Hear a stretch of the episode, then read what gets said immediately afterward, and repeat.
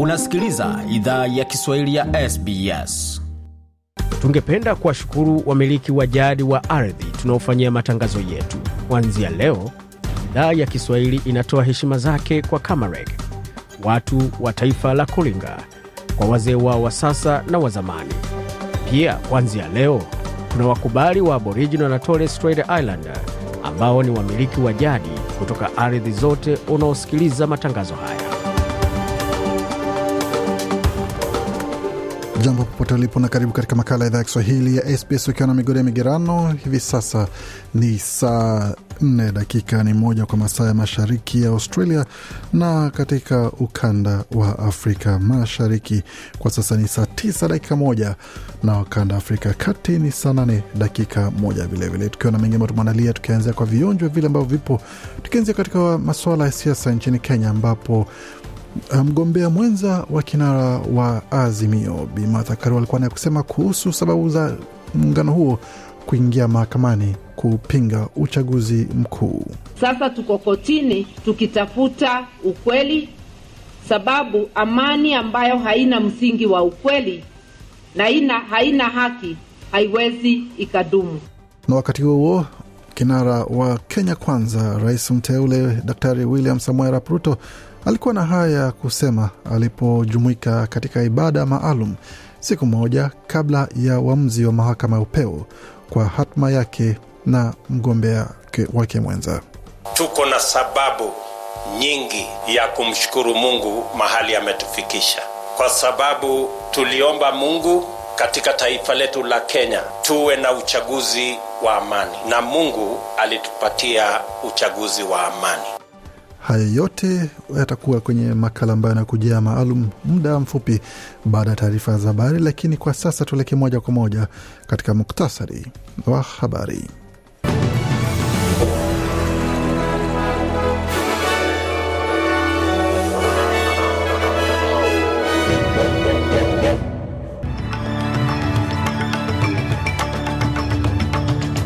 Kusikia idhaa Kiswahili ya SBS ukiwa na migode migerano. Na katika muktasari wa habari tulioandalia, nchini Australia, mpango wa chama cha Leba kuzuia waajiri kufuta makubaliano ya ajira yakasirisha upinzani wa shirikisho, wakati kimataifa mashauriano ya mamlaka ya mikataba na kanuni yacheleweshwa kupelekwa kwa jeshi la dharura kule Jamhuri ya Kidemokrasia ya Kongo, na watu ishirini wawa wa Somalia katika shambulio la Al-Shabab. Na je, uchaguzi wa urais nchini Kenya utarudiwa au ushindi wa Daktari William Ruto utaidhinishwa? Na katika dunia ya michezo, vichapo vyatolewa hapa nchini, timu ya, ya raga ya Australia the Wallabies wakimenyana na Springboks wa Afrika Kusini mjini Sydney, wakati wakati Argentina ikimenyana na New Zealand All Blacks na mbichi na mbivu zabainika katika dimba la Everton pale kati ya Liverpool dhidi ya wenyeji Everton, na Mwakinyo aingia dimbani kule mjini Liverpool katika pigano lake dhidi ya Mwingereza.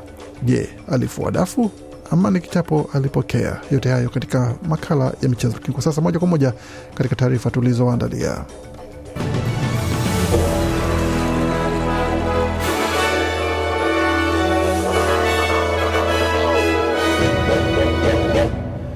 Wasikiza idhaa Kiswahili ya SBS ukiwa na migode migerano, na hii hapa ni taarifa kamili ya habari kutoka studio zetu za SBS.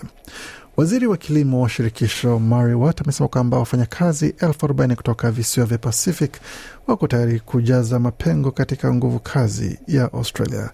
Miongoni mwa mipango imara 36 ambayo serikali imesema imetoka katika kongamano la ajira na ujuzi la mapema wiki hii mjini Canberra ni ongezeko kwa wafanyakazi ama na mapokezi yale ya kila mwaka ya wahamiaji wanaowasili nchini Australia kufikia wafanyakazi elfu thelathini na tano. Serikali imesema kwamba itaanzisha kundi la kazi kwa upande wa sekta la kilimo kwa vyama vya wafanyakazi na pamoja na wawakilishi wa serikali ambao itakuwa jukumu lao ni kuharakisha ni kuharakisha idadi ya nafasi ambazo si za kulipa kwa masomo ya TAFE. Bwana Watt ameeleza shirika la habari la Sky kwamba mabadiliko mengi ama mageuzi mengi ya serikali ambayo serikali inafanya kazi yataweza kuwa na manufaa makubwa sana, hususan katika ukanda wa vijiji pamoja na kanda za Australia. Huyu hapa na maelezo zaidi. In addition to those who are already here, the current estimates are that there's about 40,000 uh, Pacific Island Anasema kwa nyongeza ya wale ambao kwa hapa, makadirio ya sasa ni takriban wafanyakazi kutoka visiwa vya. Pacific elfu arobaini wamefanyiwa uchunguzi tayari na watakuja hapa, na tunataka kuwaleta wengi iwezekanavyo na haraka uh, iwezekanavyo. Nasema kwamba tumetoa ahadi tayari ya kuweza kuongeza kiwango cha wahamiaji wanawasili, na kama itakuwa ni katika nchi nzima au katika kanda ya Australia tu, tutaongeza kasi zaidi kwa mchakato wa kufanyia kazi viza za watu ambao bado wanasubiri viza zao kuweza kuidhinishwa haraka iwezekanavyo, alisisitiza Bwana Watama, waziri watu ukipenda. Wakati huo taarifa za vyombo vya habari inasema kwamba serikali inafanya mpango zaidi wa haraka pia kuweza kuwaruhusu wanafunzi wa kimataifa katika baadhi ya masomo fulani hapa nchini Australia waweze kubaki nchini kufanya kazi iwapo itakuwa ni kwa had- hadi miaka minne na kuongeza muda wa wao wa kuwa nchini kwa zaidi ya miaka miwili.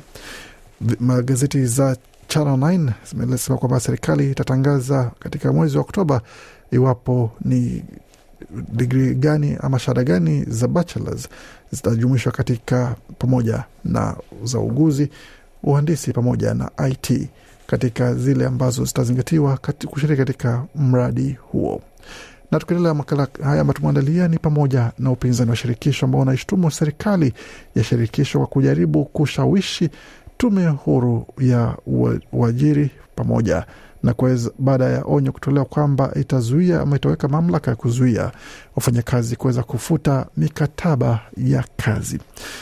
Waziri wa, u, wa viwanda na mahusiano ya kazini Tony Burke alituma barua kwa tume ya Fair Work Commission ama tume ya haki ya kazi akielezea nia yake ya kuweza kutoa mswada wa kuweza kuzuia mamlaka ya waajiri kuweza kufuta sehemu na mikataba ya malipo ama mishahara.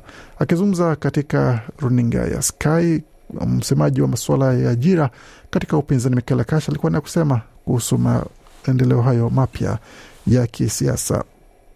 a minister in the government to write to the Independent Fair Work Commission. Anasema kwa waziri katika serikali kuandika kwa tume huru ya kazi kuomba kujaribu kushawishi jinsi watakavyotoa maamuzi yao, bila shaka ni hoja ambayo inatatiza sana, inazua wasiwasi sana kwa Australia wote. Bi Michaela Kashapo akisema hatua hiyo imekasirisha serikali ya New South Wales vilevile, ambayo inajaribu kutishia kufuta ama kuchana makubaliano yake pamoja na wafanyakazi wa reli wakati kunakuwa na, na ongezeko la mvutano katika sekta hiyo ya reli na serikali ya New South Wales.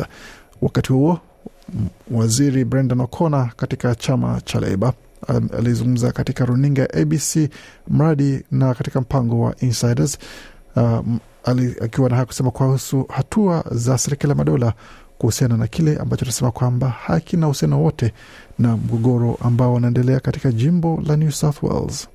The Fair Work Commission is independent, and the President and the Commissioners will work pursuant to the Fair Anasema tume huru ya kazi ama tume ya kazi ni, iko, ni huru sana na rais wa makamishna hao kulingana na sheria ya mkazi ina anafuatilia maagizo ya shirika hilo, na pia serikali kama unavyodhani kwamba inafuata itifaki zote kulingana na kuweza kutoa ahadi zetu pamoja na nia zetu katika swala hili.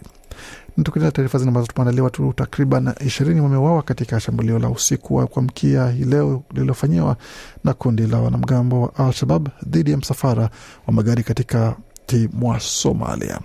Jumla ya malori manne ya na mabasi madogo matatu ya abiria yalichoma moto na wanamgambo nje kidogo ya wilaya ya Mahas.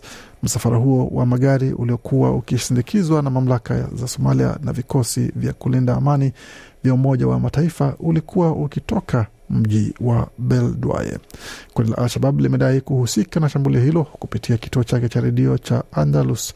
Kundi hilo limesema kwamba sababu ya kufanya mashambulio hilo ni ushiriki wa wanamgambo wa koo wanaojulikana kama mahawise ambao wamechukuliwa silaha kupambana na Al-Shabab. Kundi hilo linatajwa kuzindua ama kuzidisha mashambulizi dhidi ya raia katika kipindi cha masaa 48 yaliyopita.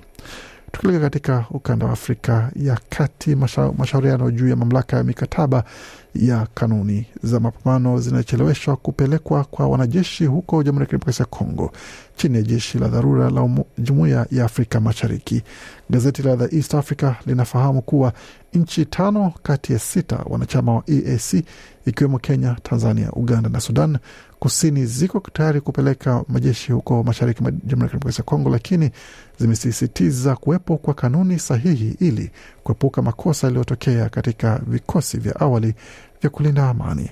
Mkataba wa majeshi na kanuni za mapambano ndio zitaangalia ukubwa eneo la operesheni na mapambano huru kwa kila ama nchi inayochangia wanajeshi wake. Viongozi wa EAC mwezi Juni walikubaliana kupeleka wanajeshi haraka huko mashariki mwa DRC kama sehemu ya mpango wa kikanda ili kusaidia wanachama mpya wa jumuiya hiyo kupambana na waasi. Tukielekea moja kwa moja katika nchi ya Kenya, ambapo swali ambalo linaendelea kuulizwa ni kwamba je, uchaguzi wa urais nchini Kenya utarudishwa ama kumradhi, utarudiwa au ushindi wa William Ruto utaidhinishwa? Ni swali ambalo lipo katika ndimi za wengi nje na ndani ya Kenya. Je, mahakama ya upeo itafanya uamuzi gani kuhusu kesi ya kupinga matokeo ya uchaguzi wa urais baada ya wiki nzima ya kila pande kutoa maombi na mawasilisho mbele ya majaji saba wa mahakama hiyo ya upeo. Ngoja ngoja ya, usiku, ya siku kumi na nne sasa inafika tamati kesho Jumatatu tarehe tano. Nchi imesalia tulivu, lakini chini chini kuna wasiwasi kuhusu athari za uamuzi utakaotolewa. Uchaguzi wa tarehe 9 Agosti ulikuwa wa ushindani mkali sana na matokeo yake yamezua mgawanyiko nchini. Rais mpya, iwapo atajulikana kesho ama baadaye, atakuwa na kibarua kikubwa mno cha kwanza kuiunganisha taifa hilo la Afrika Mashariki.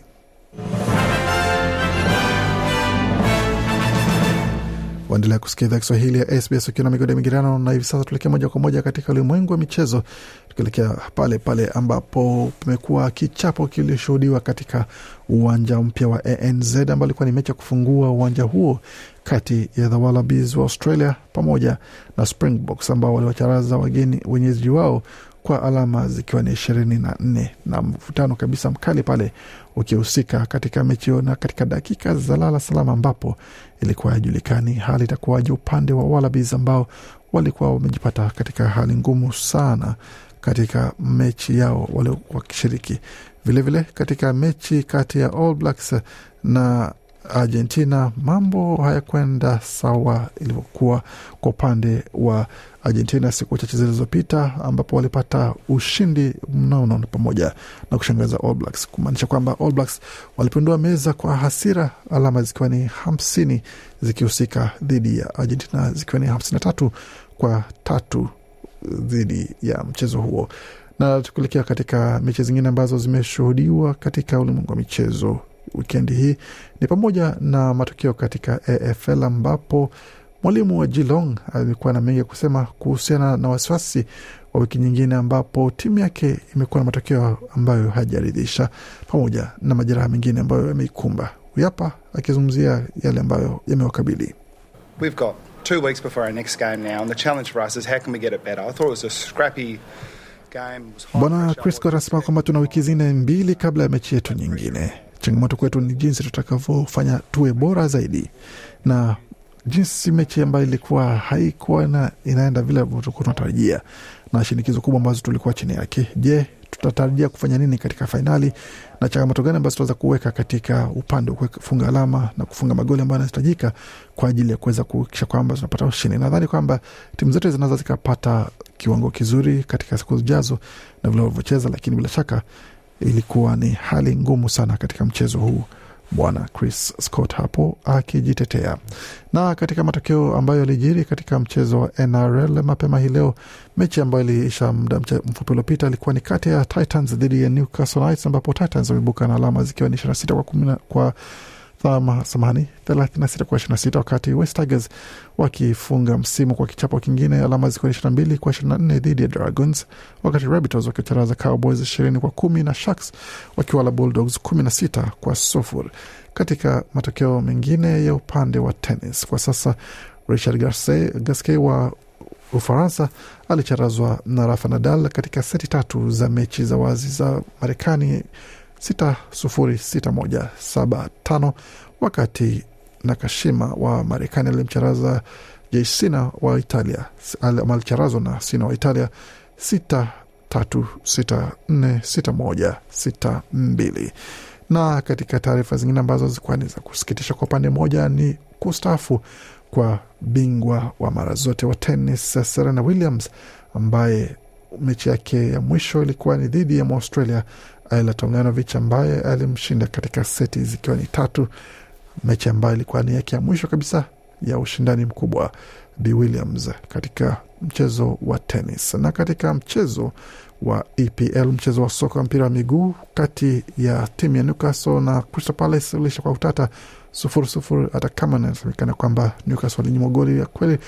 Na katika mechi nyingine Brentford wakacharaza Leeds United goli tano kwa, mo, kwa mbili. Aston Villa wakatoka sare kufungana moja moja dhidi ya Man City. Tottenham ikiwacharaza Fulham mbili moja. Chelsea ikipata ushindi vilevile mbili moja dhidi ya West na Everton na Liverpool wakitoka sare kutofungana. Wakati katika mechi nyingine ambayo ilikuwa ni kushuhudiwa kati ya Uganda dhidi ya Tanzania, mechi ambayo ilikuwa ni mechi ya kufuzu katika mechi za CHAN, Uganda imecharaza Tanzania magoli mane kwa sufuri ikiwa ni kwa jumla mechi ya kwanza kule Tanzania ilikuwa ikiisha moja sufuri na mechi ambayo ilichezwa kule mjini Kampala hapo alfajiri ya jana majana ilikuwa ilisha tatu sufuri na kumaliza basi safari ya Tanzania kushiriki katika michuano CHAN ijayo.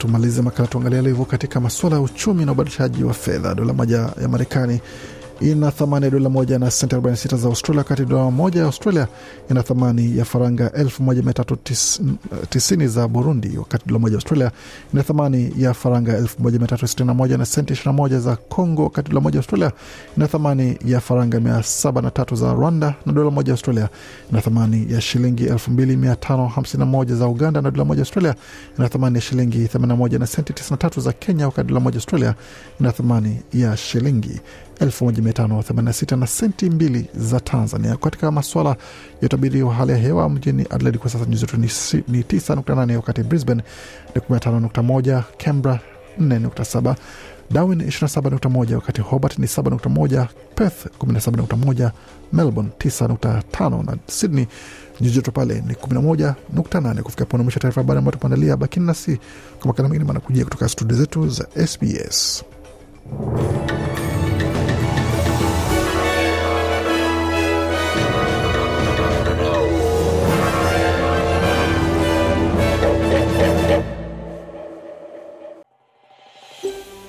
Je, unataka kusikiliza taarifa zingine kama hizi? Sikiliza zilizorekodiwa kwenye Apple, Google, Spotify au popote pale unapozipata.